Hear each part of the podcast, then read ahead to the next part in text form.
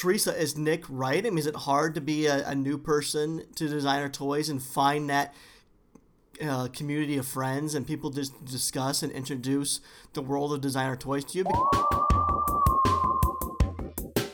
Do you feel like if people came over and were interested, that a lot of the way people comment and talk about Funko will turn people off? Like, does it turn you off at, at all? Like Vin, my plastic heart, he gives me a heart attack all the time because things, a lot of times he just puts stuff up. You have that oh shit moment. Hey Toy Family, I'm Vin of My Plastic Heart, and you are listening to the Martian Toy Hour. Where we discuss anything and everything designer toys. I'm Gary Ham. I'm Teresa Hawkins. And where's George, Teresa? I don't know. So he was on his uh, little uh, G-Con trip. Did I say that right? G-Con? G-Con, yeah, he went out to New York for a couple of weeks, spent some time with the Four Horsemen, but he got back today. He sent a text, let me know when we're recording. And where and we did. I don't know, but you know, this has happened before, and we've waited, and it bit us in the butt. So we decided, sorry, George, we're not giving you a ton of time. We're just gonna start. It's either two things. He's in the back of Target where you can't get phone reception, or he's in Yeah. Jessica's claws. I'm sure it's Jess. Sorry, Jess, but he just got home from a trip. She's probably all, oh, come be with me. I miss you. She misses her So- boy. I get it. But So but have fun, hey, I think they're getting married. Wow, like in a couple weeks, right? Like two less than two weeks. 8, 18, 18, and I haven't received my wedding invitation. Have you? no. Jeez. Uh, we don't even make the wedding list. What losers. I like. Are You're actually talking to me now.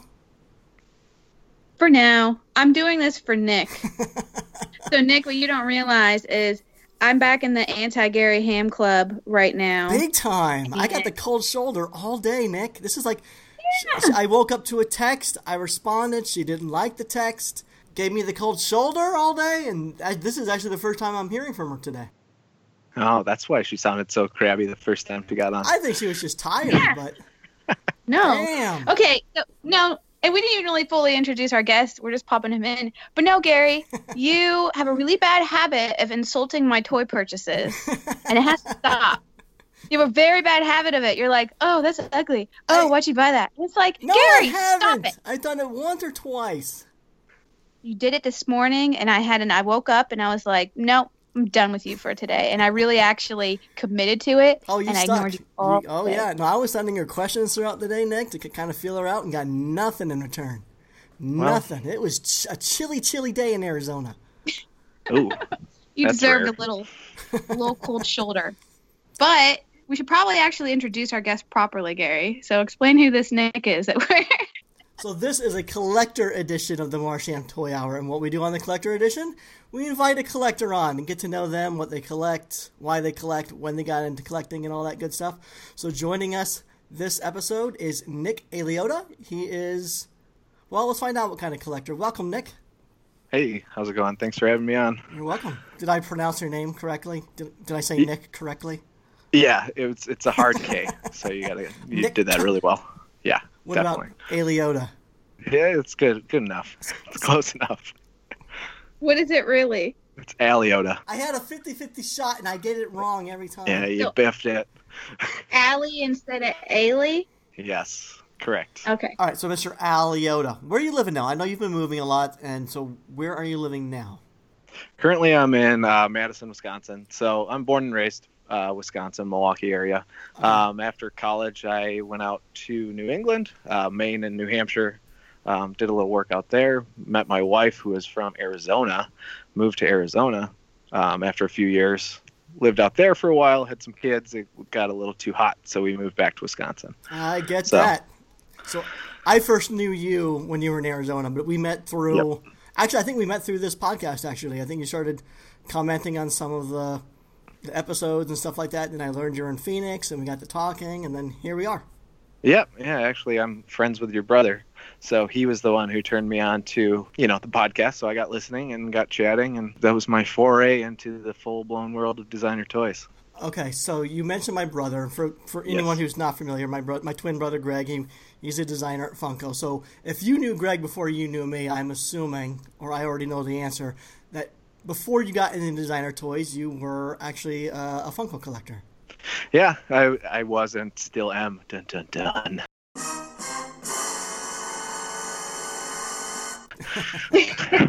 but uh, yeah, uh, when Greg first came on to Funko, he designed essentially one of my favorite Star Wars characters in a form. And uh, when that got posted up, I found out he was the artist and kind of struck up a conversation with him about that. And it kind of led to us becoming internet friends. And then we met at San Diego, and you know, he turned me on to your podcast, and here we are today.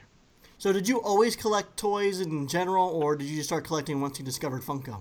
No, from as long as I can remember, I've always collected something. I was that kid who had friends whose parents bought them two of each Star Wars action figure, one to open and one to keep in the package. So I don't know got- anyone who had parents that did that. Yeah, uh, that's crazy. No, so I don't know if that's what it stems from or what, but I've always collected something. And for a long time in my adult life, it was mint on card action figures, whether it was, you know, Star Wars Black or Marvel Legends or Masters of the Universe or whatever.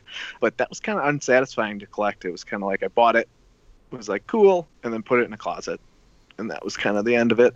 So when I was looking to kind of do more of a display, Kid Robot was something that was kind of on my radar. I bought some early Kid Robot pieces. Well, not early, but earlier Kid Robot pieces, but it was always pop culture related. So Futurama, that Okay. type of thing. So I had some of those. Then Funko started coming out with more and more things. And something that really appealed to me with Funko is that their boxes weren't sealed and I could take the toy out and the box integrity would maintain the same. And for a mint on card in box action figure collector, that's kind of a big deal. so it was just kind of something that, you know, these vinyl figures that went with whether it be comic books that I had or whatever, they were just fun to display. And then, you know, I kind of discovered the community and it kind of took off from there. And then from there, kind of opened up to other things. Which community are we talking about? The Funko community? Yeah, Funko community, um, you know, Fanatic Forum, that type of thing. But then I guess that inevitably led me to designer toys because then Funko led me to talk to Greg.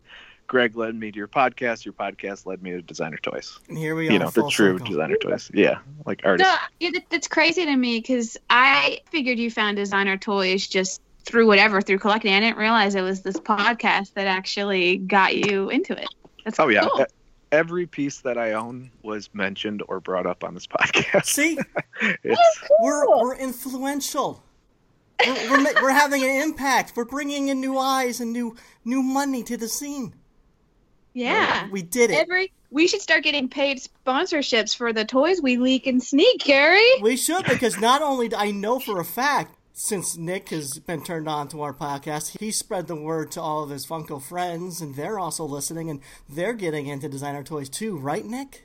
oh yeah, you know, there is a, a minute part of the community that does collect designer toys as well. But I mean, you think of the Funko community, it's community. I use that word loosely because it's definitely morphed over the last few years to much larger thing than it was only a couple years ago, and now you've got a lot of the reselling and that type of thing going on, which doesn't seem to be so prevalent in the uh, designer toy community. I, I kind of find myself retreating there a little bit more just because it's a little more niche still, still underground, as, as Yeah. they say. I guess if you started collecting designer toys through the through this podcast, we've been doing this almost two and a half years now. So you've been collecting just over two years. So what is it that you're collecting like the designer toys? Any like particular artist, or are you kind of all over the place, or what are you collecting? Yeah, usually I stick to an artist. Every once in a while, there will be things that pop up that are kind of outside of my realm, but I I love them and I gotta have them. Um, the big one is freaking Gary Ham. Unfortunately, I collect a lot of uh, what you do, even though you haven't come out with anything in a in a while. Yeah. See, it's like a backhanded compliment. Um, No. Yeah, so I have a, you know a bunch of the Whooper Loopers, you know, a bunch of your stuff, Hermes. Wow, Hermes. I mean, that toy's almost eight years old now. So going that far back, and it's, you know, Whooper Loopers too. Those are generally old too. So being a new collector to the scene and having to backtrack a lot of the toys that have already sold out, how are you getting those? Are you you're not you know probably knowledgeable enough to know about all the buy sell trade groups and stuff within the community? Are you primarily using probably something like uh, like an eBay to track down old toys? Yeah, it's tough. I mean, it's a lot of monitoring eBay. Luckily, I was fortunate enough to find a really awesome collector who was selling a lot of Whooper Loopers. So I came into some through that. Um, otherwise, it's just, you know, I have my safe searches and check them frequently and see if anything new pops up.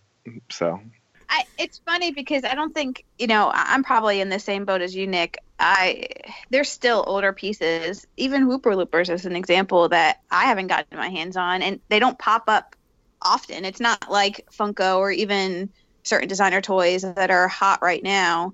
You just have to kind of wait and get lucky Yep. sometimes. So I get it. Saved eBay searches are important, and perusing buy sell trade, and just hoping someone decides, hey. I don't want this anymore. And you're like, okay, cool, I'll take it. yeah, definitely.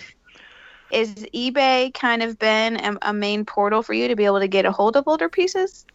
Yeah, I mean, there's I I'm a part of the the secret waffle group, um, but uh, so every once in a while that stuff comes up on there, but that's mostly, newer stuff. It seems lately.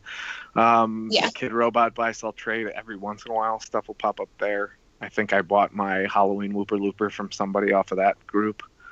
Oh, nice. Um, every once in a while something will pop up on there, but it seems like eBay's the best best bet here. It's it's definitely a sure bet. It's it's kind of can be obviously uh, iffy from a price perspective Sure. because a lot of people use eBay and list stuff way above retail. But I get it. I obviously still buy stuff off eBay too. So the Kid Robot group honestly has morphed a bit because that group's been around for a while, and I've been in that group since it was under a thousand members, and it's over four at this point. And I think Mhm. it's because Kid Robot has really expanded into the license world, so there's a lot of people joining the group from that perspective.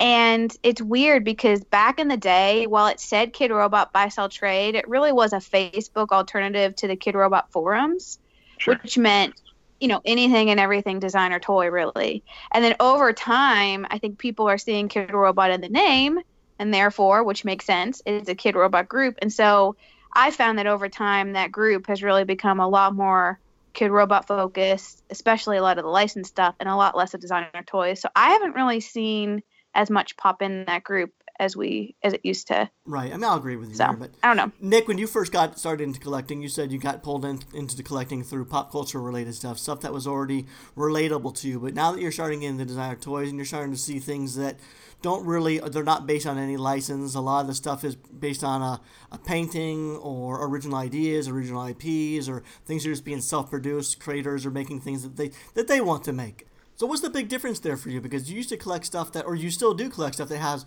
very wide market appeal, you know, world-renowned sort of stuff. But to also now collecting stuff that's a lot more niche, to where maybe only a few thousand people know what it is. Yeah, I mean it's polar opposites. My I get my pop culture fix from Funko. That's the type of style that I want for that those type of toys. When I look at designer toys, I want single artist run toy production. I mean, not not that there's anything wrong with the Kid Robot stuff because I do have a good amount of that. But again, that's the the artist run stuff with Kid Robot, not the licensed stuff. So um, I want the more of the you know quote unquote art pieces for my designer toys rather than like a Rick and Morty statue or Family Guy, whatever. You know what that type of thing. Like I said, I get that from Funko, so I don't need another avenue for that. So I like designer toys for more of the kind of unique, kind of off the cuff stuff. Right. So what kind of differences are you noticing between the two different communities? I mean, one being the Funko fanatics versus the designer toy scene. Uh, I th- I think the designer toy world's a little more quiet than Funko. I mean, there's a lot of chatter that happens in Funko because you have so many, so many avenues. Like you've got the the message boards, which I really like because it's kind of a safe haven. Not a lot of negative stuff gets said. People don't go there to complain or anything like that. It's kind of more of a community building site. Nobody's really buy sell trading, so it's just more conversations with people rather Okay. than you know trying to sell this thing so I can buy this thing. You know, Facebook and Instagram or whatever is the avenue for that with Funko. Whereas designer toys, it's kind of, I don't know, it's kind of difficult. I haven't really found a great kind of avenue like that. I mean, I listen to the podcast and I'm a part of the Facebook groups, but as as far as you know, kind of like a community of friends, like I don't I don't see that a whole lot. And like I said, I'm new, so I don't maybe I don't I, I don't know where to look, but that's kind of what I see. Right. I mean, honestly, Nick, it's not on you. I hate to say it, but I think it's more on us as a community, and that's that's why we're doing this podcast. That's why we started the Stomping Ground. We wanted to get more because you're right. There really isn't a place to go to that's like a community that like you have at Funko. We just don't have that anymore. It used to be the Kid Robot forums many, many, many years ago, but that forum's pretty much dead and non-existent at this point. I mean, it's a ghost town, and, mm-hmm. and a lot of that happened because of immaturity and negativity, but also because social media just became prominent. You know, Twitter and Instagram and and Funko is just one company to follow. You know, it's just it's so much easier when the fan base can all just go to one location and everyone pretty much collects all different categories from the same company. It'd be like you know, kind of like the you know the Kid Robot. If everyone was only into Kid Robot, or you know, there's different course groups and Unbox and Instinct Toy people. Like designer toys, there's just so many companies and so many different artists and so many different genres that people like to collect. It's really hard to have that one-stop shop. And Teresa, is Nick right? I mean, is it hard to be a, a new person to designer toys and find that uh, community of friends and people just discuss and introduce the world of designer toys to you because I'm starting to like yeah I think he may he might be right. I think I've taken it for granted. I've been in this toy scene for 14 plus years. I mean, I've built the relationships and the friendships. So if I want to discuss or talk designer toys, I just text or email or you know DM someone. I don't. For, I'm starting to realize that yeah, maybe you know the new people like Nick, there just isn't a place for them to really get into our community. Yeah, no, it's it's a good point because you know, most of the groups out there are buy sell trade. They're not really communities per se. And we, yeah, there was the Kid Robot message boards or forums or whatever, but as far as I know, they're pretty much dead. No one's really using them. I know a lot of people did form friendships through that back in the day, but even when I came into the scene, it was not really being used very much. So yeah, I agree. I mean, I feel like really to get to know people, going to events is, is kind of how I've really gotten closer to people. Probably secondary to that is Instagram. I started kind of posting photos of my toys. Gosh, I don't even know, a couple years back. And I think through that, you know, you start to meet people that way. Um, and, you know, certain people will collect similar things. You know, might start chatting and DMing and Facebook Messenger and all that. But yeah, there's really not a community space like that, like the message boards Funko has. So I don't know, maybe we need that because it's a shame a bit that you have to attend events to really form those friendships. It'd be nice if there were a way to do it outside of that as well. Yeah, I mean, I can think of websites like Trampt and stuff like that, where it's kind of a community building, like a almost like a forum, like a Facebook. But you know, I, I just I go there to look up toys, but I never use it as a community right. basis sort of thing. So I don't know. It's a good it's a good point, Nick, because I feel it's hard to break into the scene or just develop relationships. I think. At this point, it's it's probably better because I feel like a lot of what happens with Funko and Funko collecting and people massing these huge collections is clout related. I mean, people want to show off what they have to the other community members, and I don't know, carry some kind of weight with it. Whereas designer toys, I am just buying what I like, and that's the way you should collect, but that's not always the way people collect, and that's not always the way that I have collected. So it's not all bad that there's not kind of that outlet, but that's kind of where I'm at. Okay, so when you're collecting it, do you feel like there's two sides of you? Because there's the Funko side of you, where you're very you're you're paying attention to. You mentioned the limited edition sizes, um, you know, boxes and all that sort of stuff. I know a lot of the Funko collectors are very into their boxes. They buy a lot of cases for the boxes. You'll see walls of pop, everything's in boxes in, in people's collections. So there's that perceived value that if you keep it in box, it's going to do really well. But you mentioned when you're started um, collecting designer toys, you're kind of only buying what you like. Is, is that staying true with designer toys, or are you also paying attention to limited edition, what's in demand, who's in demand, what has a perceived value, and that sort of stuff? So I, I, used to be like that with Funko. I think just about everybody would be like that with you're chasing the rare pieces, you're getting prototypes, you're doing you know stuff that is exciting. But there comes a time where it's, and I've kind of crossed that bridge where I just buy what I like now or acquire what I like. Like I'm not getting stuff that doesn't fit within my collection scope because I do like to display things and I have a finite space to display it. and same way with designer toys, I don't think I've ever been into the the hype scene with that type of thing. I, I don't own any KAWS pieces. I you know, of course, I don't have any of that stuff. Like it's just you know, it's what I like, and that's fine yeah. if no one else does. It's kind of just but, where I'm at. But you do seem, I think, to be aware of value and limits and all that pretty well. Like the the kill cats, for example. I know you're into those, and I mean, I think you're aware that they're limited and hard to get, and they, if you miss a sale, it's a pain in the ass because suddenly you have to pay three, four times retail to try to get it. Yep. Oh yeah. So Yeah, I'm definitely aware of all that stuff, and obviously I collect the Ziki ice cream dinos too, and that's you know no easy feat to get those on Saturday mornings. Right. So you kind of have to have your mindset right to get those, and you know I got a good system with that. don't do what I do and um, wake up at 10, 30, 11 and realize you missed a sale. Yeah, or try to buy with PayPal. Knock that off. Yeah. but no, well, I was just gonna comment. I know you were saying it was just two things. Trampt Gary has been through this like desire to do a redesign for God knows how many years, but I'm hoping they'll finally do it because there is, I think, a goal to have a community aspect to it. So who knows? Maybe that will happen.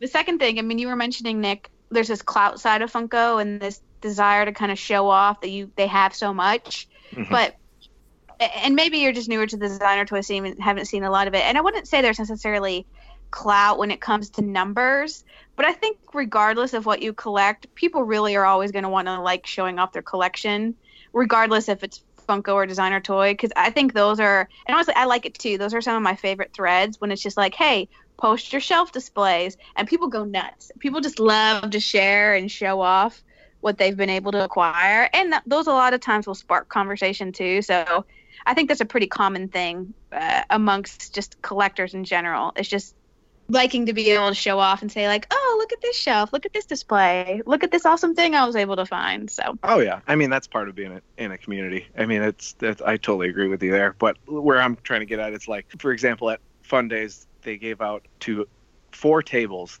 at Fun Days they gave out a gold hopper from Stranger Things pop, and it is literally just the hopper pop manufactured gold, and people are selling it for like two twenty two hundred dollars, and Wait, 20, you know 20 showing like 2,200?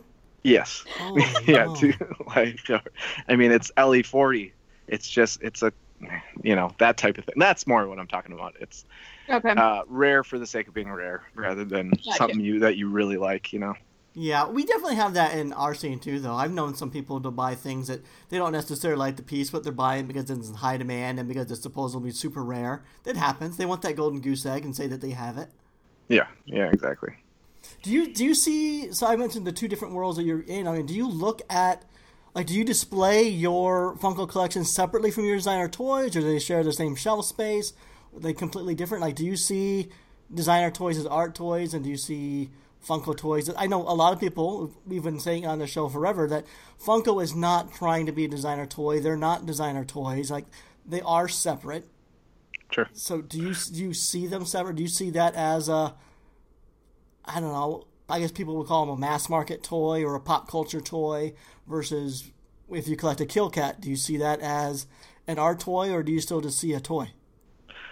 I mean, toy, yes, but I think they're both collectibles. I think designer toys are more on the art side, especially like the artist driven, unique pieces.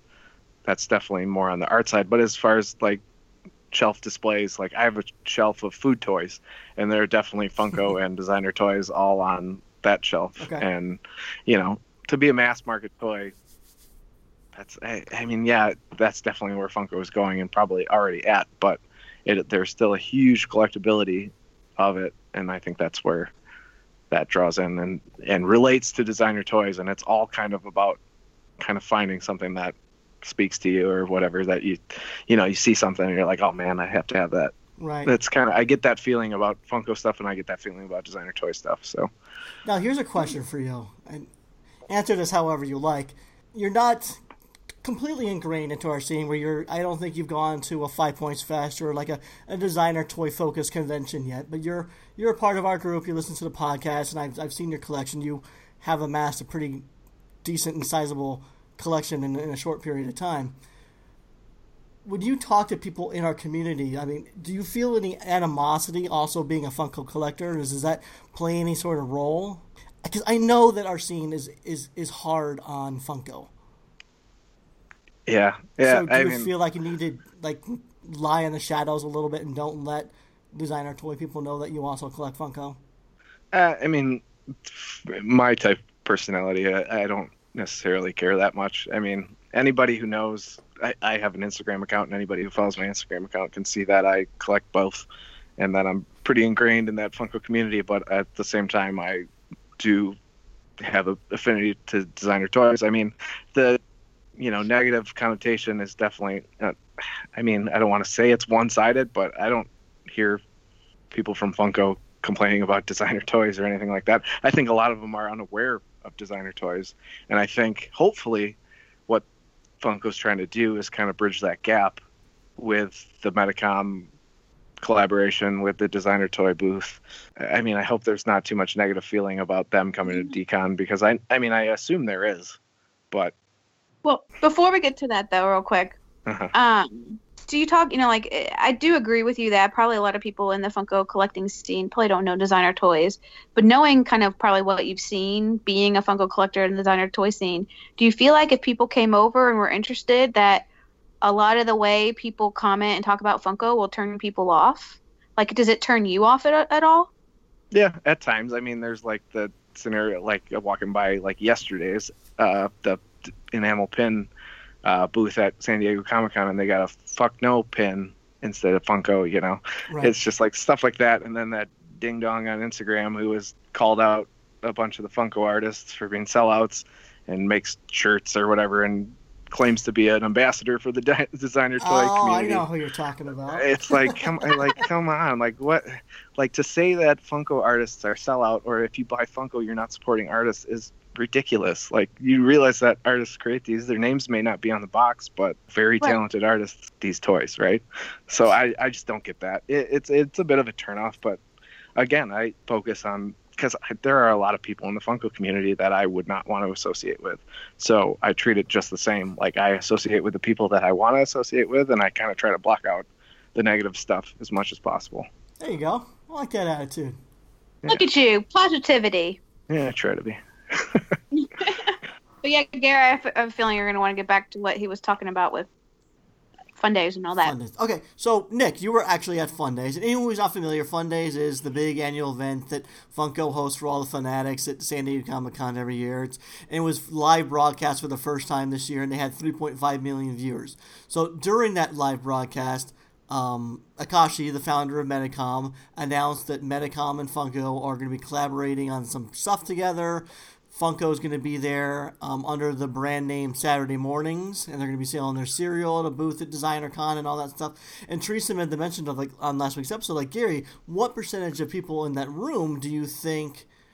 A even know what Medicom is, and B what DesignerCon is, and you know Ben was kind of mentioning like once this broadcast goes out that you know hotels might fill up fast and all that stuff. So Nick, what is from your perspective, and what are you hearing on the Funko groups and all that sort of stuff? Can we expect a big flood of Funko collectors coming to DesignerCon this year?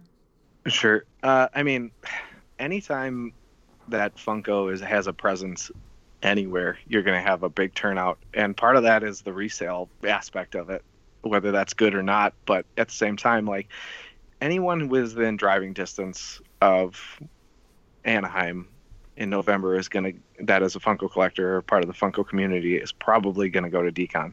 Okay. It's it, it, that's my opinion, I guess, and from a lot of what I've talked to, you know, my California and Arizona and Las Vegas friends, and it's like hell yeah, like we're going to Decon. Funko's got a booth there. Yes, they're only selling cereal or whatever it is, but you know that's our brand. We support it. You know, you got a lot of loyal people in that community that anytime they're at a place, I mean, look at I don't know if you heard what happened to the Funimation's booth at San Diego Comic Con, but the thing had to shut down because they were selling a one Funko Pop. I mean, the, it's like it's crazy the kind of draw that they bring, and Yeah. Uh, it's unfortunate that a lot of that has to do with the retail value. But there are those loyal fanatics who hopefully this is going to draw in more because you've got the cereal and how the the cereal is bringing a lot of nostalgia for people. Like you, you're charging twelve to fifteen dollars for a box of cereal, and people are buying it without hesitation. You know, you get the toy, you get amazing art by the Funko South team,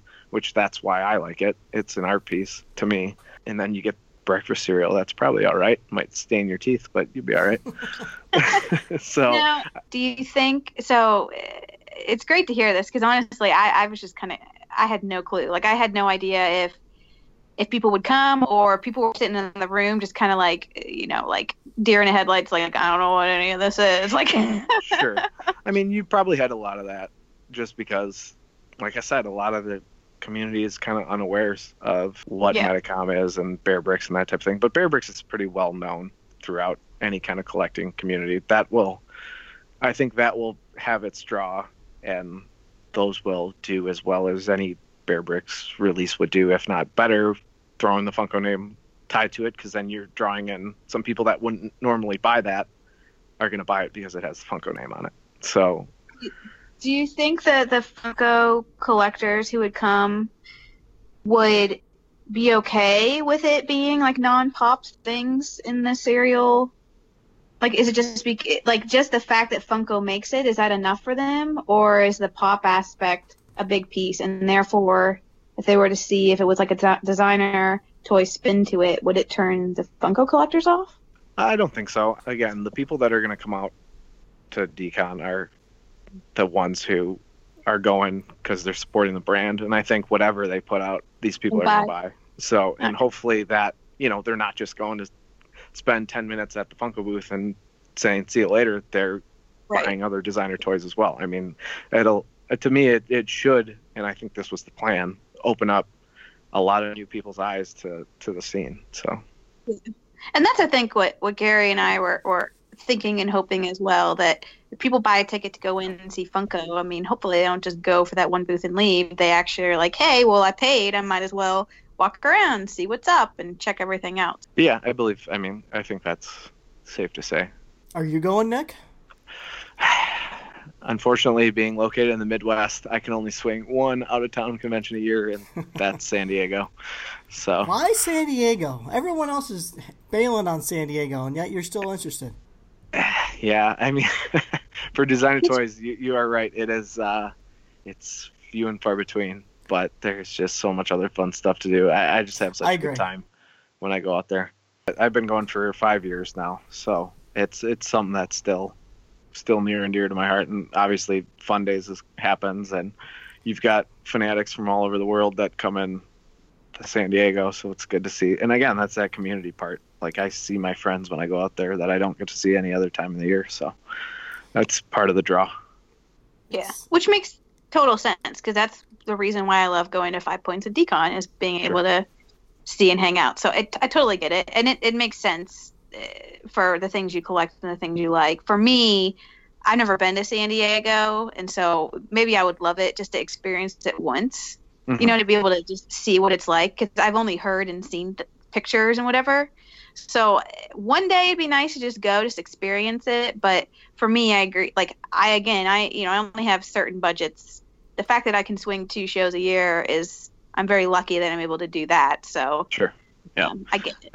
I mean, it's a pop culture convention, you know, the biggest one in the world, so that's the focus. So, unfortunately, very sadly, that's kind of, you know, you guys have two great conventions, and luckily that's been there kind of to replace the lack that San Diego was providing for the designer toy community, it seems. So, Well, it was great for us for many years. I mean, it was awesome. Right. It, it was the convention for us. But then, yeah, you know, designer con started getting larger and getting more attention, and people started swing over to that. Now, now we got two stateside conventions for that, and then all the great conventions overseas and whatnot. So yeah, we don't really need San Diego anymore. Not for our community, but it's still great for Kidrobot and other companies who do sell pop culture related stuff to still attend that event. I mean, this year I heard that. I, were you there on Saturday when uh, Kidrobot was doing the Sanrio release? yeah, I was kind of, I was there. I was luckily on the other side of the convention, but I, I heard definitely that heard about it. got It- insane, like like almost like a riot atmosphere. Like they were not prepared for. I don't know if it's the flipper community. I don't know if it's just Sanrio fans. Like I mean, you look at the audience. I saw a video on Instagram, and it was pretty insane looking, and it, it really did just look like middle aged guys it, it, hol- holding a riot to try to get whatever was going on at the Kidrobot booth. That was I don't know exactly what was going on, but it didn't. I heard that things got out of control and it looked pretty crazy. And you also mentioned Yeah. the, the Funimations booth. So the flipper atmosphere and the reseller atmosphere at at San Diego Comic Con is insane, and I, I don't know how you dealt, deal with it because I I've dealt with it a, a, few times. I had to try to go get like a Monster High doll for a friend, and I waited in line for three days, and I it frustrated me to no end to watch the lengths that flippers will go through to just be absolute pricks to get whatever oh, yeah. they want, and I, I can't watch that anymore. That's one thing that really turned me off to, to San Diego was that just that environment. Yeah, well, yeah, that's definitely. I mean, at least fifty percent of the attendees there are flipping something. You know, that's kind of just how it goes. Um, this year was a little bit different because they had the online lottery system for all, well, the bigger exclusives. Um, so like the Funko booth, Hasbro booth, UCC, Lego, those type of big booths all had a lottery. So you would enter a lottery system, and, and whether you won or not, you got a time slot to go buy at the booth. So that was interesting. It yeah. definitely made a change to the con. It was very, it was a different year, that's for sure. Um, just because. Did you, did you like it, or did you did did it help, or did it kind of annoy that you didn't even have a chance if you didn't win the lottery for a booth? I mean, you could look at it that way, but the way I looked at it is like I don't have to waste my time waiting in this line or doing, you know, X Y Z to get in this booth. So I kind of took it as a as a win, you know, that I probably did more stuff this year than I have in any previous year, just because I didn't have to go. We used to go wait in a three and a half hour Lego line for yep. the minifig giveaway out in the hot sun, and every year we did that and we don't we didn't have to do that this year. And it's just like just a lot of time was freed up. Like we didn't wait we didn't get up early at all.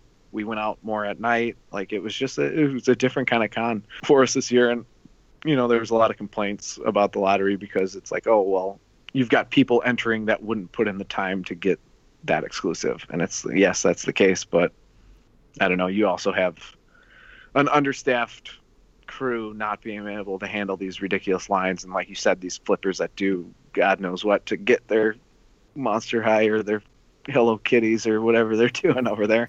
So yeah i don't know. And like you said it's usually the people that are being rude and the people that are causing these problems are not the fans. Because you know it's usually the resellers that are the rude ones and feel entitled to what they're going after we can hate them all as much as we want, but there's you know resellers and flippers. They're they're integral to our scene. They're the ones that create the hype and the demand, you know, the false oh, demand oh, God, for yeah. this sort of stuff. You know, it's if we didn't have them, a lot of products would be sitting around. Look how popular Funko and Instinctoy and Unbox and a lot of the other companies are today because they have that excitement and demand and, and the fear of things selling out. So it, it, all that stuff is really, really resellable right now. I think you know in the past the companies that had that sort of stuff was, you know, one would have been Kidrobot, and they I don't think they have that anymore now because they've gone made to more a more of a, a pre-sale type thing. So there's no fear of their product really selling out on you, and I think resellers probably are not as involved in picking up Kidrobot stuff anymore because why bother if you know anyone and everyone picked it up during pre-order? There's no fear of just things dropping and that panic that sets in where you feel like you need to buy it that Friday or you're not going to get it. I don't know that Kidrobot right. has that anymore. Mm-hmm. And there there is there is something to the hype and excitement of what the resellers can help generate. You that, that panic that sits in if you feel like if you don't buy it right now you're going to miss on it. That's that's powerful.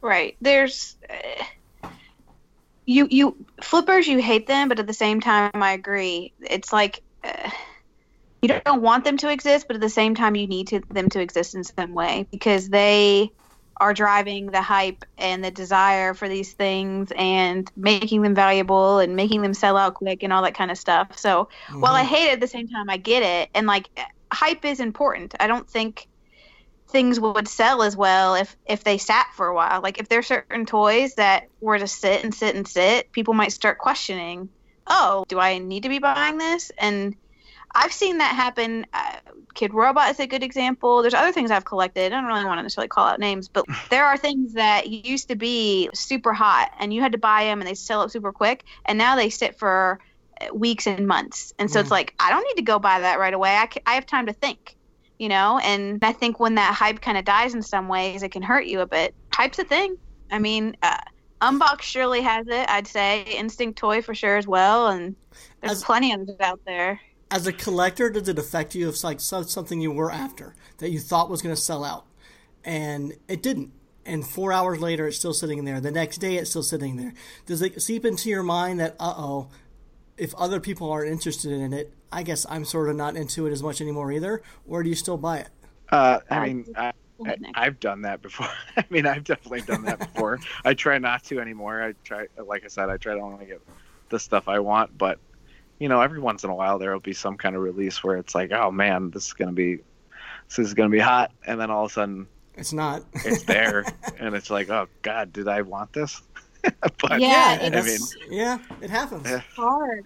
It's hard. It's really, really hard because, like, and this is where hype gets crazy because I'm trying to formulate my words. Unbox, okay. Unbox has hype, but what's nice in a way, at least what they do, is they have planned sale times. So at Mhm. least you can kind of semi prepare, right? All right, I've got like a day at least to think if I want this thing and prepare to set my alarm and get on. But then, of course, there's the oh, we put this online, like Vin, my plastic heart. Mm-hmm. Jesus Christ, he gives me a heart attack all the time because he just puts things. A lot of times, he just puts stuff up. Right? You have that oh shit moment. You may have been looking at pictures and thinking about it, but then you see it and you're like, shit, I don't know if this is going to sell in two seconds or be up for a while. And so you panic. You have like this panic moment. And I won't lie, there's been things I've bought in panic mode because I'm like, shit, I really want this. Do I want this? I think I want it. Crap, I'll just buy it. So it, it, it happens. And, you know, sometimes there's regrets. Shit, maybe I shouldn't have done that. And you look, I even bought the Luke Chueh Prisoner, you know, the little teeny bears, uh-huh. Gary. Yeah. I bought one of those because it, That- in a moment it went up and I was like, that's kind of cute. Do I want that? I don't know. It's pink. And I was like, shit, I'll buy it. That totally doesn't like- sound like you at all. I mean, I know they were kind of cute, but yeah, I I would say you were influenced. just like- right. Like in the moment, I was, I'll get it. And then I got it and I'm like, why did I buy this? And so I ended up just selling it. You know, I just resold it at retail and apparently it was a, one of the, it was the Oxy pink one or something, Nick. I don't know. Mhm. But Yeah. eh, apparently one of the more rare limited ones but i was like "Ah, i don't need this why did i do that so i'm like here someone buy it at retail. My bad. But like it, it definitely happens and it's hard too especially we've talked before about colorways gary. You never know how many colorways are going to be made mm-hmm. and you don't want to regret passing up colorway a hoping that there's a future colorway down the line that you like more.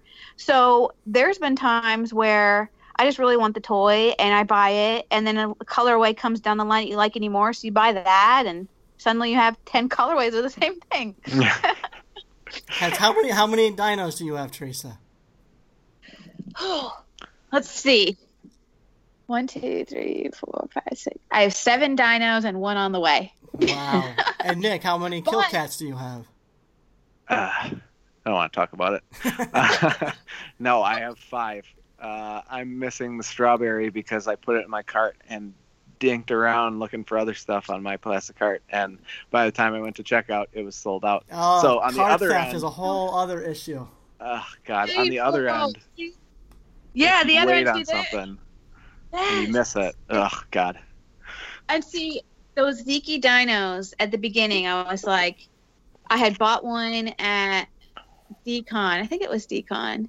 And so they started putting some up for sale, and I was, no, I just bought one. I just bought all this stuff. I don't need multiple. Like I'm good with my one. And then after the fact, I was, shit, maybe I do like those.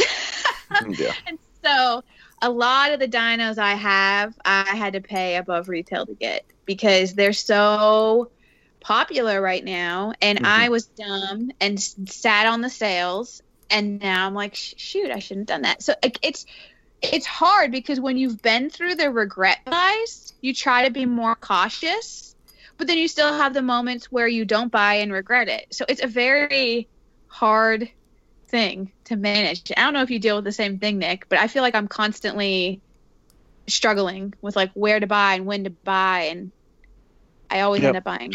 Yeah. my new thing is, I if I buy something, I'm, I think, do I have room to display this? Because usually the answer is no. So, uh, yeah, yeah. There's a lot that goes on in my head when I buy things or when I pass on something. Is your wife ever I- in the like in the back of your mind? Uh, Is Gary, she- I don't is want to talk about that. Is, is, is, is she a collector? Like, you know, no, I, uh-uh. I've known there, some relationships get in some hot trouble over collecting, especially in the Funko world. I've seen uh, a Oh, wife yeah, serve her husband with a with a contract. He can only you know spend so much a month. He can only go to so many certain events. If he wants to buy like a certain item, he has to sell another item to get an item. So what we spend on our you know, collections does your how is your wife with your collecting? Is she supportive of it? Because I know you she, you know, you went out to San Diego for four or five days, and she probably held down the fort with the kids while you were off doing your collecting thing with your community and everything. So it sounds like she's pretty supportive. Yeah, for the past two years, she went along with me too. So she was kind. she doesn't collect. She she likes the pop culture stuff, but as far as the collecting goes, every once in a while I'll try to butter her up with some Disney stuff. But she's like, oh yeah, that's cool, and then kind of just like, okay, whatever. um, but it, it's a give and take kind of thing. As long as things don't slip at the house, or you know, I'm not skimming money so I can buy toys instead of doing, you know, what I should do as a husband. Uh, that's Right. it's usually fine. There's I, would be lying if I would say there wasn't some arguments that have stemmed from it, but you know, it's probably pretty typical with th- this kind of relationship. Yeah, I would say it's pretty normal. Anyone who's dated or married to a collector, and if they don't understand exactly why we spend or what we collect and all that sort of stuff, there's there's always little tiny little mini strifes. But as long as they're understanding of it and supportive of it, that's that's all that matters. Um, so, but for anyone who does want to cause more strife in the relationship than they might currently have, we got several great sponsors for you. So head on over to strangecattoys.com, load up that cart. Be sure to use our promo code So Teresa at checkout. That's all one word, S O T H E R E S A, and you will receive 10% off your entire order. Again, that's strangecattoys.com. Or there's also 3dretro.com, and 3D Retro has a beautiful brick and mortar location out there in Southern California. So if, in the, if you're in the area, be sure to check that out.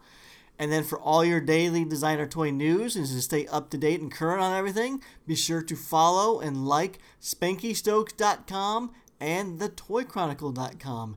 And if you're into applications for your phone and easy on the go news, be sure to download the Toy Chronicle app at any one of your favorite app stores. You're a listener of the show, Nick. Do you think Teresa has a, a is she an addict? She says she's not. I'm more concerned about this keep and blind box packaging. That's that's Oh, borderline come on. hoarding.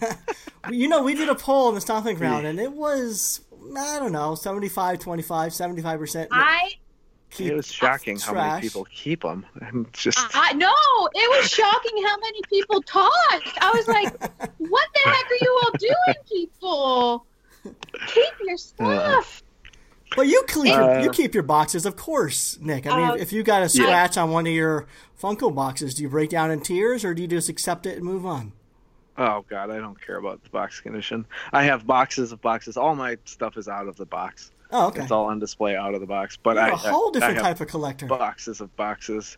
Yeah, it, it, it's you know the the thing that always came up in that thread was like, well, if I want to resell it, and it's like, okay, yeah, you know that is the crux of it, really. But and that's probably why I keep all of my boxes too, because you know if there's a flood or something, I'm gonna have to sell. But at the end of the day, if something's got a ding in it, I could care less. Okay. See, it's it's funny to me you say that though because you started out as this Minton package type collector. Exactly. Yeah, I needed to You be were free. probably very, very, very cognizant, and now it seems like you've kind of eased up on that a bit. Oh god, yeah, absolutely. Wow. See, I'm so like the other day. So I had a friend who helped pick up a few things from San Diego for me, and um, some were the little resins from Chris and Amanda, and their little header card type situation. So bag with a little header card, and I tried to carefully like lift the staples up to undo it so that I can keep the header card or whatever. And when I was opening one of one, one of them, I slipped and creased the header card, and I was like, "Oh no!" I was like, "Oh my god!" I said, I messaged Gary. I was like, "Gary, is it bad that it pains me that I just creased this header card for eighteen dollar resin?" oh, but it was painful, and it's silly, but it's I don't know, and. I don't know. Like I wish it, I wasn't that way, but I am, and I just can't help it. I. uh, There's just nothing wrong with but- it. There's absolutely Yeah. nothing wrong with it. I mean, if you have the space to store the boxes, and I like the way you break them down. You you know, kind of you break them down. You have a box of broken down boxes, and we, we all have them. I think there's not one collector out there that, that says they toss every single box. We do have boxes of, in closets full of boxes for certain things, but I, I always just kind of pointing out last week, like the blind box. I just, you know, It's- it just. Meh. It's I know, but it's and I will have to say, like, I know that one box I posted was pretty organized. It's probably a little bit of a I mean, yes, I have some organized stuff, but I'm not completely organized and I need to get better because I do have messy piles. I just what I need to do really because what I tried to do is I had originally started with these boxes, Gary, and I labeled them blind box, like broken down blind boxes. I'd have one for like header cards and bags one for um, duplicates of blind boxes. I'd put in little baggies. Like I tried to get really organized, but then over time, my system kind of blew up, and then I had pile over here and a pile over there. So I, it's bad right now. Like Have you ever tried to find a specific box for a specific toy? Like one? That's my freaking Oh my nightmare. so, yeah, you'll go to resell something. Finally, you're like, okay, I've had this for a while. I'm good to sell it. And then you go, yeah, I'll go through this moment where I'm like, shit, I know I saved that box or had a card or whatever. I'll even remember because I save everything because I am a borderline hoarder. I'll be like, oh, that came with like a little certificate and a postcard and a numbered thing. And I'm pretty sure I kept those too. But because I'm a little disorganized, oh, Jesus, sometimes. and there was even so there were a few things I had sold in that the secret waffle group, and I swore I was like, I know I have header cards. I know I have header cards. Could not find them. Mailed them out. Week or so later, I find the freaking header cards. Always. I actually ended up. I was, hey, I have your header card. I can mail it to you or save it or whatever. but I was like, you might as well have it. I don't need it. that should be. We should do a little scavenger hunt, Gary. Oh. You should like name a toy and see how long it takes for me to go find it. so it can be. Oh my yeah. god. I could do that. I like time that. No, I, maybe not during a record, but I can do it on the weekend and I can edit it all together and keep it nice and clean for the show. But um, so mentioned, I you know the breaking down the boxes and stuff. I never, I've always thrown out all my blind boxes, but now after seeing that thread that we put together.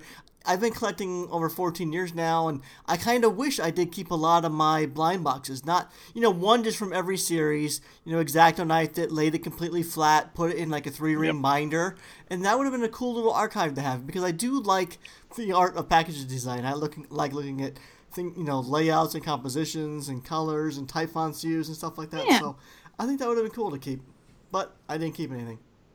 Yeah, I throw away all my blind box boxes. You So- all.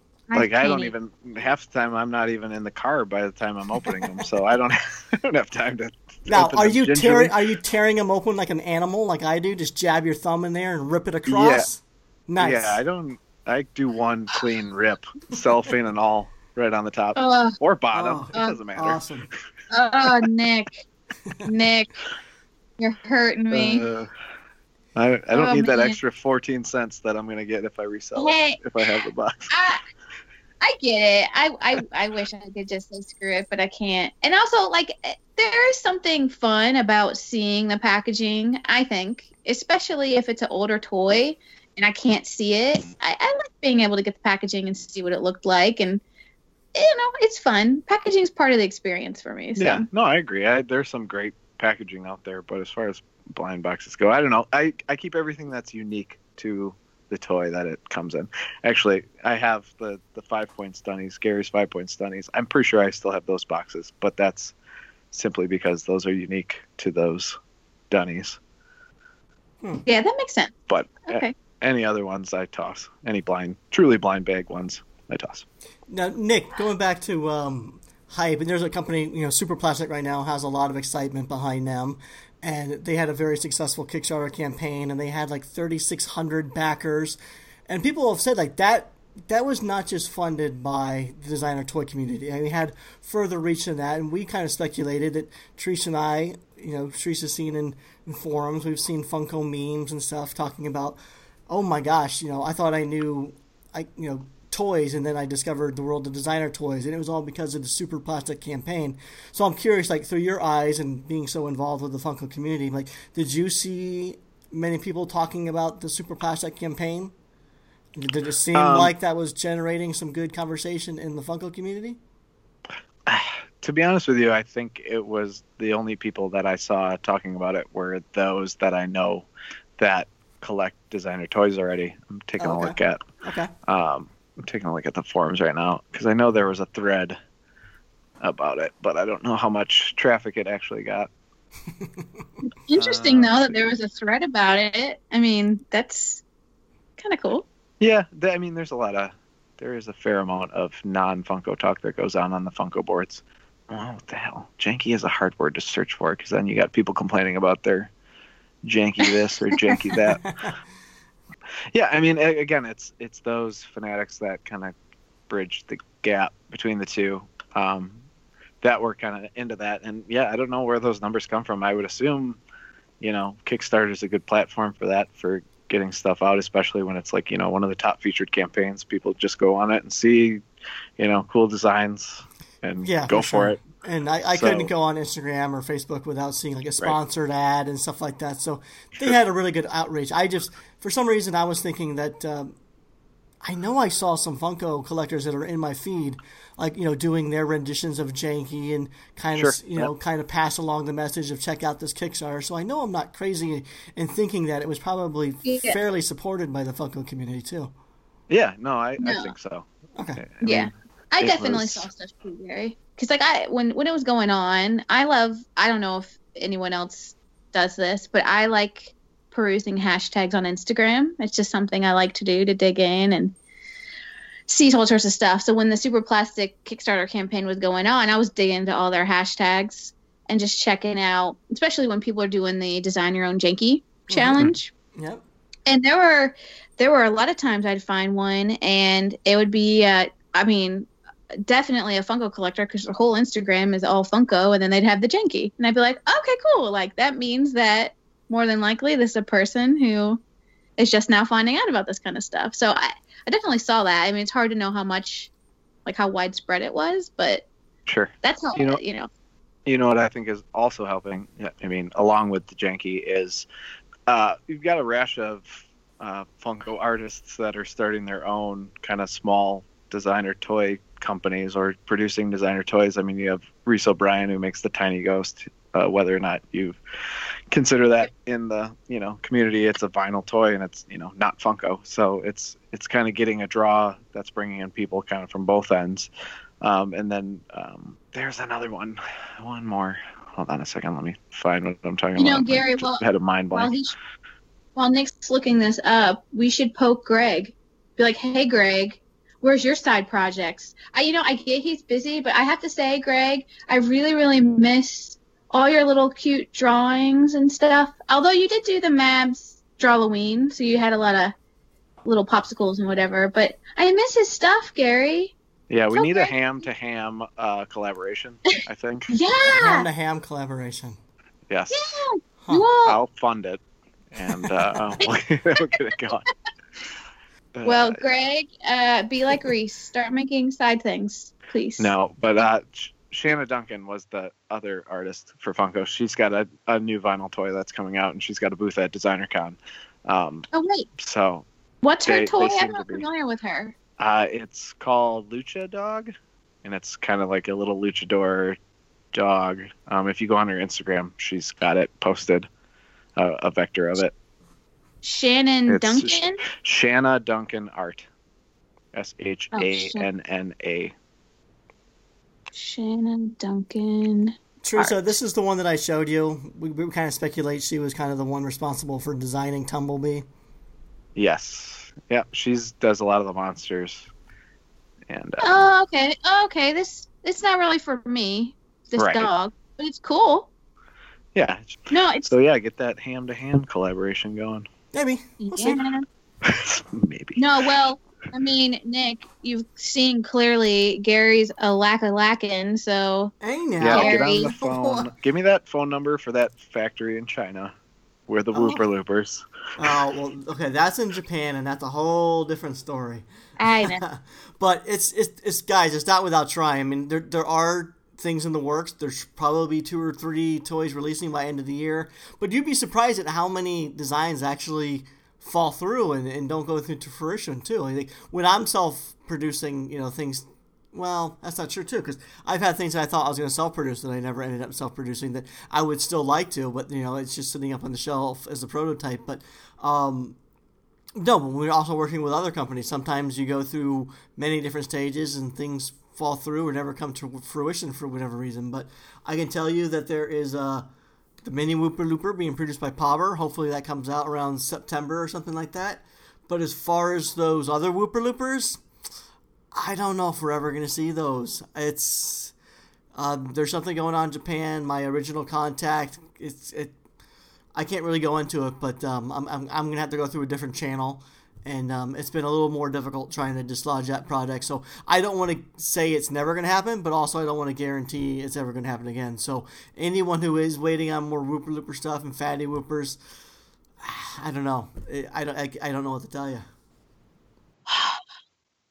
Gary. Um, the Jaspers with, Oh, yeah. uh, with um, Martian, Martian Toys. I again, Yeah. you know, we were Five Points Fest. We saw them in hand, but I haven't heard anything on it since Five Points Fest, so I don't know any release date or news on that either. It's just weird. Like you put all these things into into motion, and you just kind of gotta wait and see.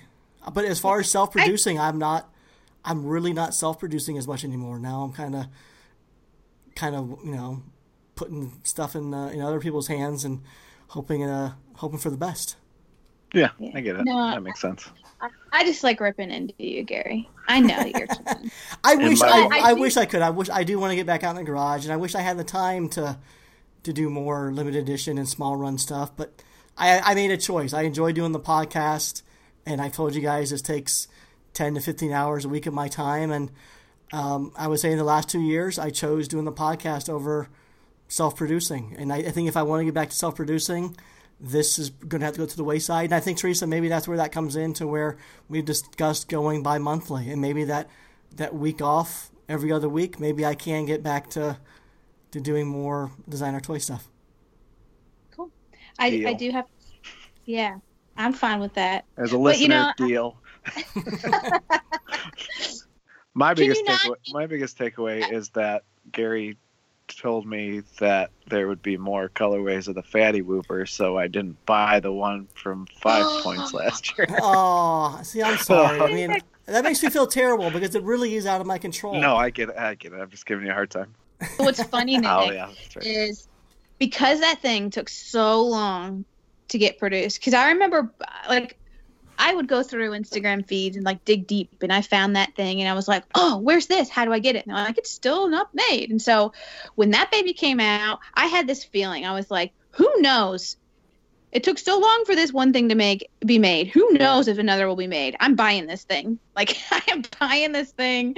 This is the time. This is my chance. So I'm so glad I did, but I feel so bad because I don't think you're alone. That there are people who either missed out or didn't get it, who are probably sad to hear that there may never ever be another Fatty Whooper. But Well, I feel bad, but I don't want to ever say never, but I also don't want to tell anyone that another one is happening. I, I did that with the first one.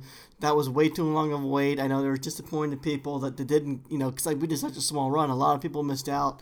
So I don't um, want to guarantee anything. If we do end up having another colorway come out, you know, we'll give enough announcement ahead of time, but we're not going to definitely make any announcements until something is in hand and ready to sell. right, yeah, man. Okay. Anyway, I don't even know where we.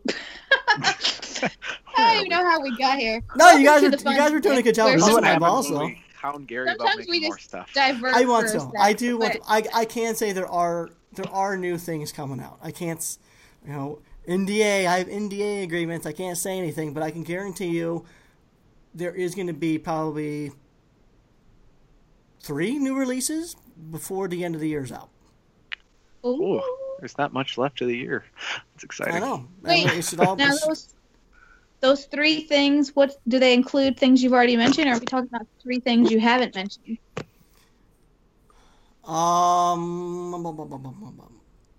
one I did mention. I- I'm really hoping that the mini Whooper Looper should be re- released by the end of the year. Um, and I think the other two will be new to you. Oh, all right, Nick. We've got some hope. Deal. There's some hope. some, some, some ham goodies coming our way. Ham goodies. One of them is a very is very spendy, so start saving your money if Oh if, boy. if it's something you want. So some of that fun day stuff. So Derailing. you know, I'm curious. The, the flippers and everything we were talking about. I know in the Funko community that bots is like a real thing. Like people literally p- creating computer programs to purchase items on their behalf. I've never heard of such a thing in the designer toy world where people get that into it. that's, I mean, but that's a problem in the Funko world, right? Like people are actually programming so that they can buy things like within a matter of seconds, right? Yeah, yeah. So there's certain groups of people, and call them like the supreme hype beasts, sneaker Right. flippers, whatever you Yeah. want to call them. Those guys, the Funko has definitely caught their attention because it's low investment because they're you know 15, 10 to 15 bucks a piece, and the Funko shop uses Shopify, which is easily bottable apparently, according to these bot groups. There's a lot of argument back and forth that it's a myth and that there's just that many people who want it that they sell out in under a minute but it's the, at the end of the day there's proof that there's these flipper groups that are buying hundreds of stock and for resale. It's just kind of the norm now. So funko shop does a release every wednesday at 7.30 pacific time and if it's pop it'll sell out within five minutes at Jesus. the very latest five minutes is a very high number and you know usually it's a high 10 to 20,000 stock. So it's not like Oh, low yeah. LEs. Rapazoid. Gary, could you could you imagine? Like, I'm actually, I could not imagine having to deal with that because I mean, already it can be hard enough in the designer toy world to get a hold of things. Hmm. To have to deal with bot, I would lose my mind. Like, I don't Yeah. think I could do it. Yeah, I'd have a tough time in that. That would drive me crazy. Yeah. But it's the same thing. I've heard I've heard the term bots. I've heard the Mondo community has a tough time getting prints because of bots, and I've heard. I but I didn't know that bots were fully. I thought there was some sort of human control. I thought maybe it helped with the F5 click and some refresh and stuff like that. But I didn't realize it was. You guys make it sound like something that's fully automated, fully computer controlled. They have your credit card. They can add things to the cart. They can check out. And to me, that's crazy. I've never heard of Yeah. that. And if that's if that's what it is, I don't know how you compete with a computer. I, and I wouldn't like that. It's such an advantage. I, I, I don't like it. I, I don't like it at all. Right. Not that like we should be talk. I don't even know really fully how it works, Gary. But just picture a computer programmer software where you've basically said, "Hey, keep refreshing and checking this URL, and once it's available, like the bot knows to add to cart, fill everything out, check out. Like you don't, you literally say like, "Hey, bot, run," and you go do your thing. You go about your day. And then to avoid the one per customer thing, these bots have virtual credit cards, which is a unique credit card number for every purchase, uh, forwarding addresses and names. So it's I don't know, it's a pretty robust system and you know, kind of a beautiful mind scenario. But but it's it's serious. Yeah, it's wild. What you're saying is blowing my mind. I get so far out of my comprehension. Like this is it's too future. It- I just can't. My mind can't get there. Right. So I don't know. They've tried to take means to combat it, but it's never. I don't know. They Right. I mean, it's it's unfortunate that it happens, but it's it's a good thing for Funko and KAWS and Mondo and whoever else is having Sure. to, to deal with you know this sort of reseller that's willing to go the distance and find ways to buy more of their product. I mean, it's, it's a great thing for them, but it sucks for us little people who just really just want to own something for our own collections. And so, unfortunately, it, it Sure. exists. But what are you gonna do? They're always gonna stay one step ahead of us. Uh, I'm just glad that the bot issue has not really. I'm sure it, it exists in some fashion, maybe in our scene, but I'm just glad it's not that. I mean, all y'all listeners, don't you get ideas? No one go out there and start bot communities. And bot, okay, people, let's Just not ruin our Funko. community. You gotta do what you gotta do. No, no botting. Let's all just. I mean, sit there. Teresa, you're kind of a techie. You can learn this stuff. I am not. Okay, no, I am not going to It cross goes against that your line. morals. Yes, my goody two shoes, Catholic raised self will not go create a bot. I instead, I mean, I will do my best. I'll set my alarms. I'll get on there. There are certain things you can do to at least better your odds. Oh yeah. And I don't know mean, if I want. you're I mean, if you're ready to maybe go should at reveal I. I think I just came up with a new game, a new game that we can play. It's gonna be called "How Good of a Goody Two Shoes is Teresa?" And I'll ask George and Jess questions like, um, Teresa just went to Target and she was having all of her food ring up, and she noticed the guy forgot to scan the grapes. Would she tell the guy, or would she try to get away with five dollars of grapes? What do you think? oh she would tell him. oh, Look I at her think so laugh too. like that. yes, I would. That means she would tell him. And let's say she did get away with it. She went home, like it would eat at her so much that she would probably never actually eat a grape. Oh. And she would just stare at him, and probably a week later return the grapes with the receipt and pay in full. Gary, I wouldn't. I wouldn't let it get that far. you would never get out of the store in the first place. All right, so guys, we're running a little long. So before we wrap up, Nick, how about we do a round of lightning questions with you? Sure. Okay. Sounds good. Okay, so let's go Funko collection first. What is your prized possession Funko piece? Uh, um, it's probably an LE38 Amazing Carlos spastic plastic, like back in the Mike Becker days when they were Wow. making their original characters. Okay. Um, it's it's a San Diego Comic Con exclusive from my God 2009, Okay. so way back way back when. So that's probably oh sorry 2005 even better. nice. Okay. Um, In designer toy that's, uh, collection speaking. what is it? Uh, probably that Halloween Whooper Looper. I mean, any of the Whooper Loopers are hard to get, but that Halloween one is is my special one. Okay. What's your favorite childhood toy?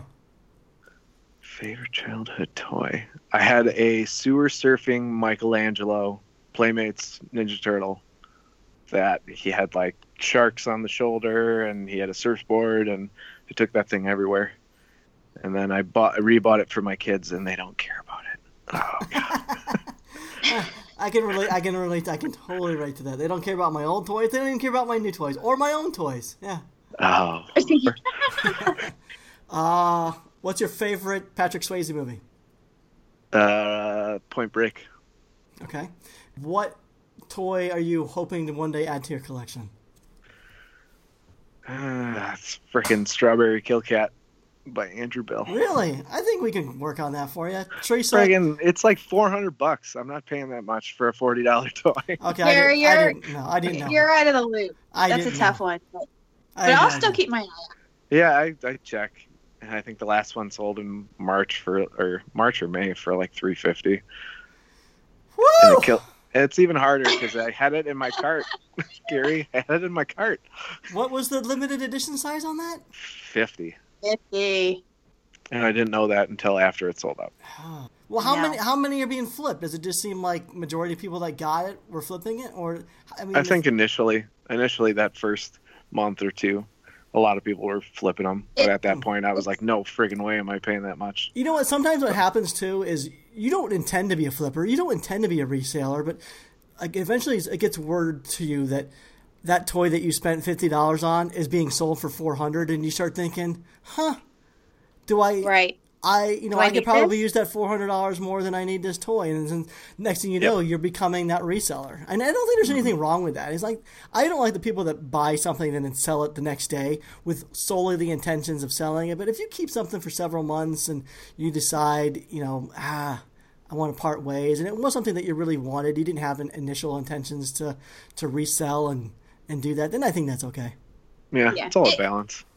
We all do it. I don't think anyone should feel ashamed because everyone's done it. I feel like in some point or time, you have a thing you bought that got more valuable or what have you, and you think, "Do I need this thing? Maybe I don't," and you sell it. It's a thing. I mean, it's. I. Now, is that the biggest heartbreak you've had, Nick? Is, try, is just trying to acquire a piece? Uh, for designer toys, yeah, probably. Wow.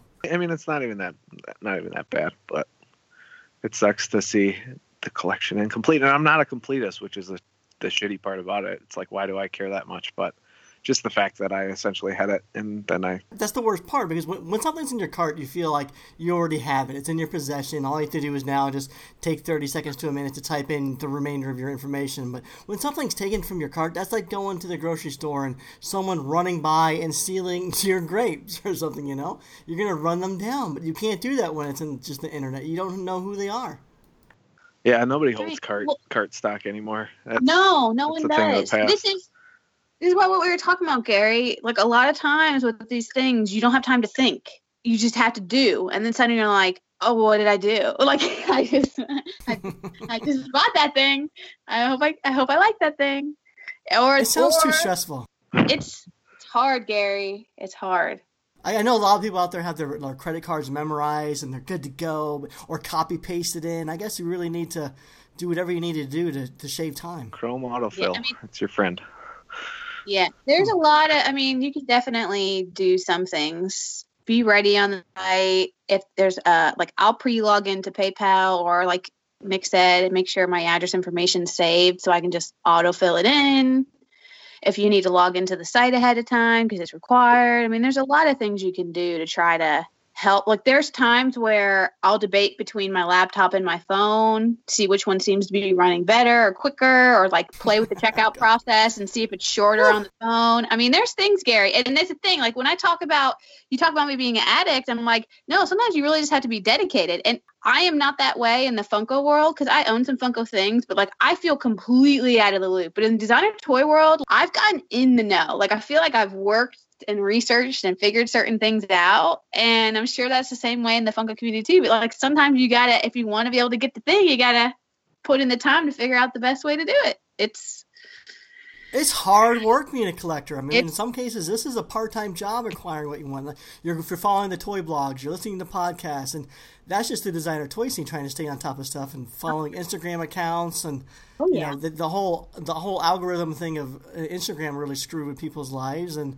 Yep. uh, and then I can't imagine trying to do it as a Funko collector, Nick. I mean, trying to stay on top of their releases and knowing what stores carrying what.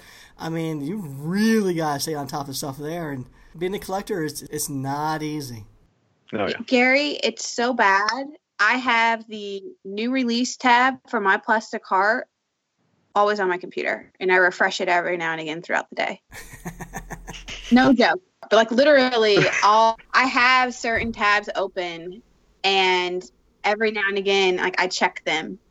Which I get because you were mentioning earlier, like sometimes my plastic heart just drops things spontaneously, and I'm Right. I'm sure you you've missed things in the past, so they're partially responsible for your craziness. Out of curiosity, I mean, how often does it happen where you're surprised by a refresh? Uh, I mean, it, it happens d- decently often, enough that I feel like I need to do it. Like, it, obviously, some of the stuff he stocks isn't uh, like a seedless, you know, a toy that I know is like, oh shit moment, and like, oh god, I got to buy this because he'll, you know, he there's a gamut of stuff that mm-hmm. he sells. Yeah. But the other day, I refreshed, and he had a new blind box series, the Sonny Angels, that are the summer series, and they're really cute because the little peepees are hidden with swim shorts, and they have little penguin hats. I was And I hoping that I'd be on an episode that mentioned. yeah. So we no privates. We got we got the cover up. But anyway, I was like, shoot, I had been thinking I wanted that series and not budgeting for it, and I'm like, crap. And I know I have a little bit more time on this one, but still, I'm like. Ah shit! Like I want those. Do I buy them? What do I do? So now it's just every now and again something pops up, and you're like, "Crud! I want that. What do I do? I just bought X. I mean, I don't know if everything's a surprise, but you got to stay on top of people's newsletters that might mention stuff there. Now there's Instagram. I don't really pay that much attention to Instagram stories, but I'm starting to catch on that now they're just releasing stuff only through Instagram stories and not their actual Instagram feeds. Like, there's just so many ways to miss out on things now, and I just I'm not staying on top of e- everything as much as I probably should. And like I said, it's it's a full time job being a collector, or at least a, a good part time job. It's The hard. biggest, the biggest adjustment that I had was the the idea of lotteries. Like that was Mm. that threw me off when I first started, and I think I was trying to buy Candie Bolton's Baka Kujira for the longest time, and a lot of them were just being sold through lottery, through her, through someone else, and Mhm. finally I got one just through like randomly seeing a post.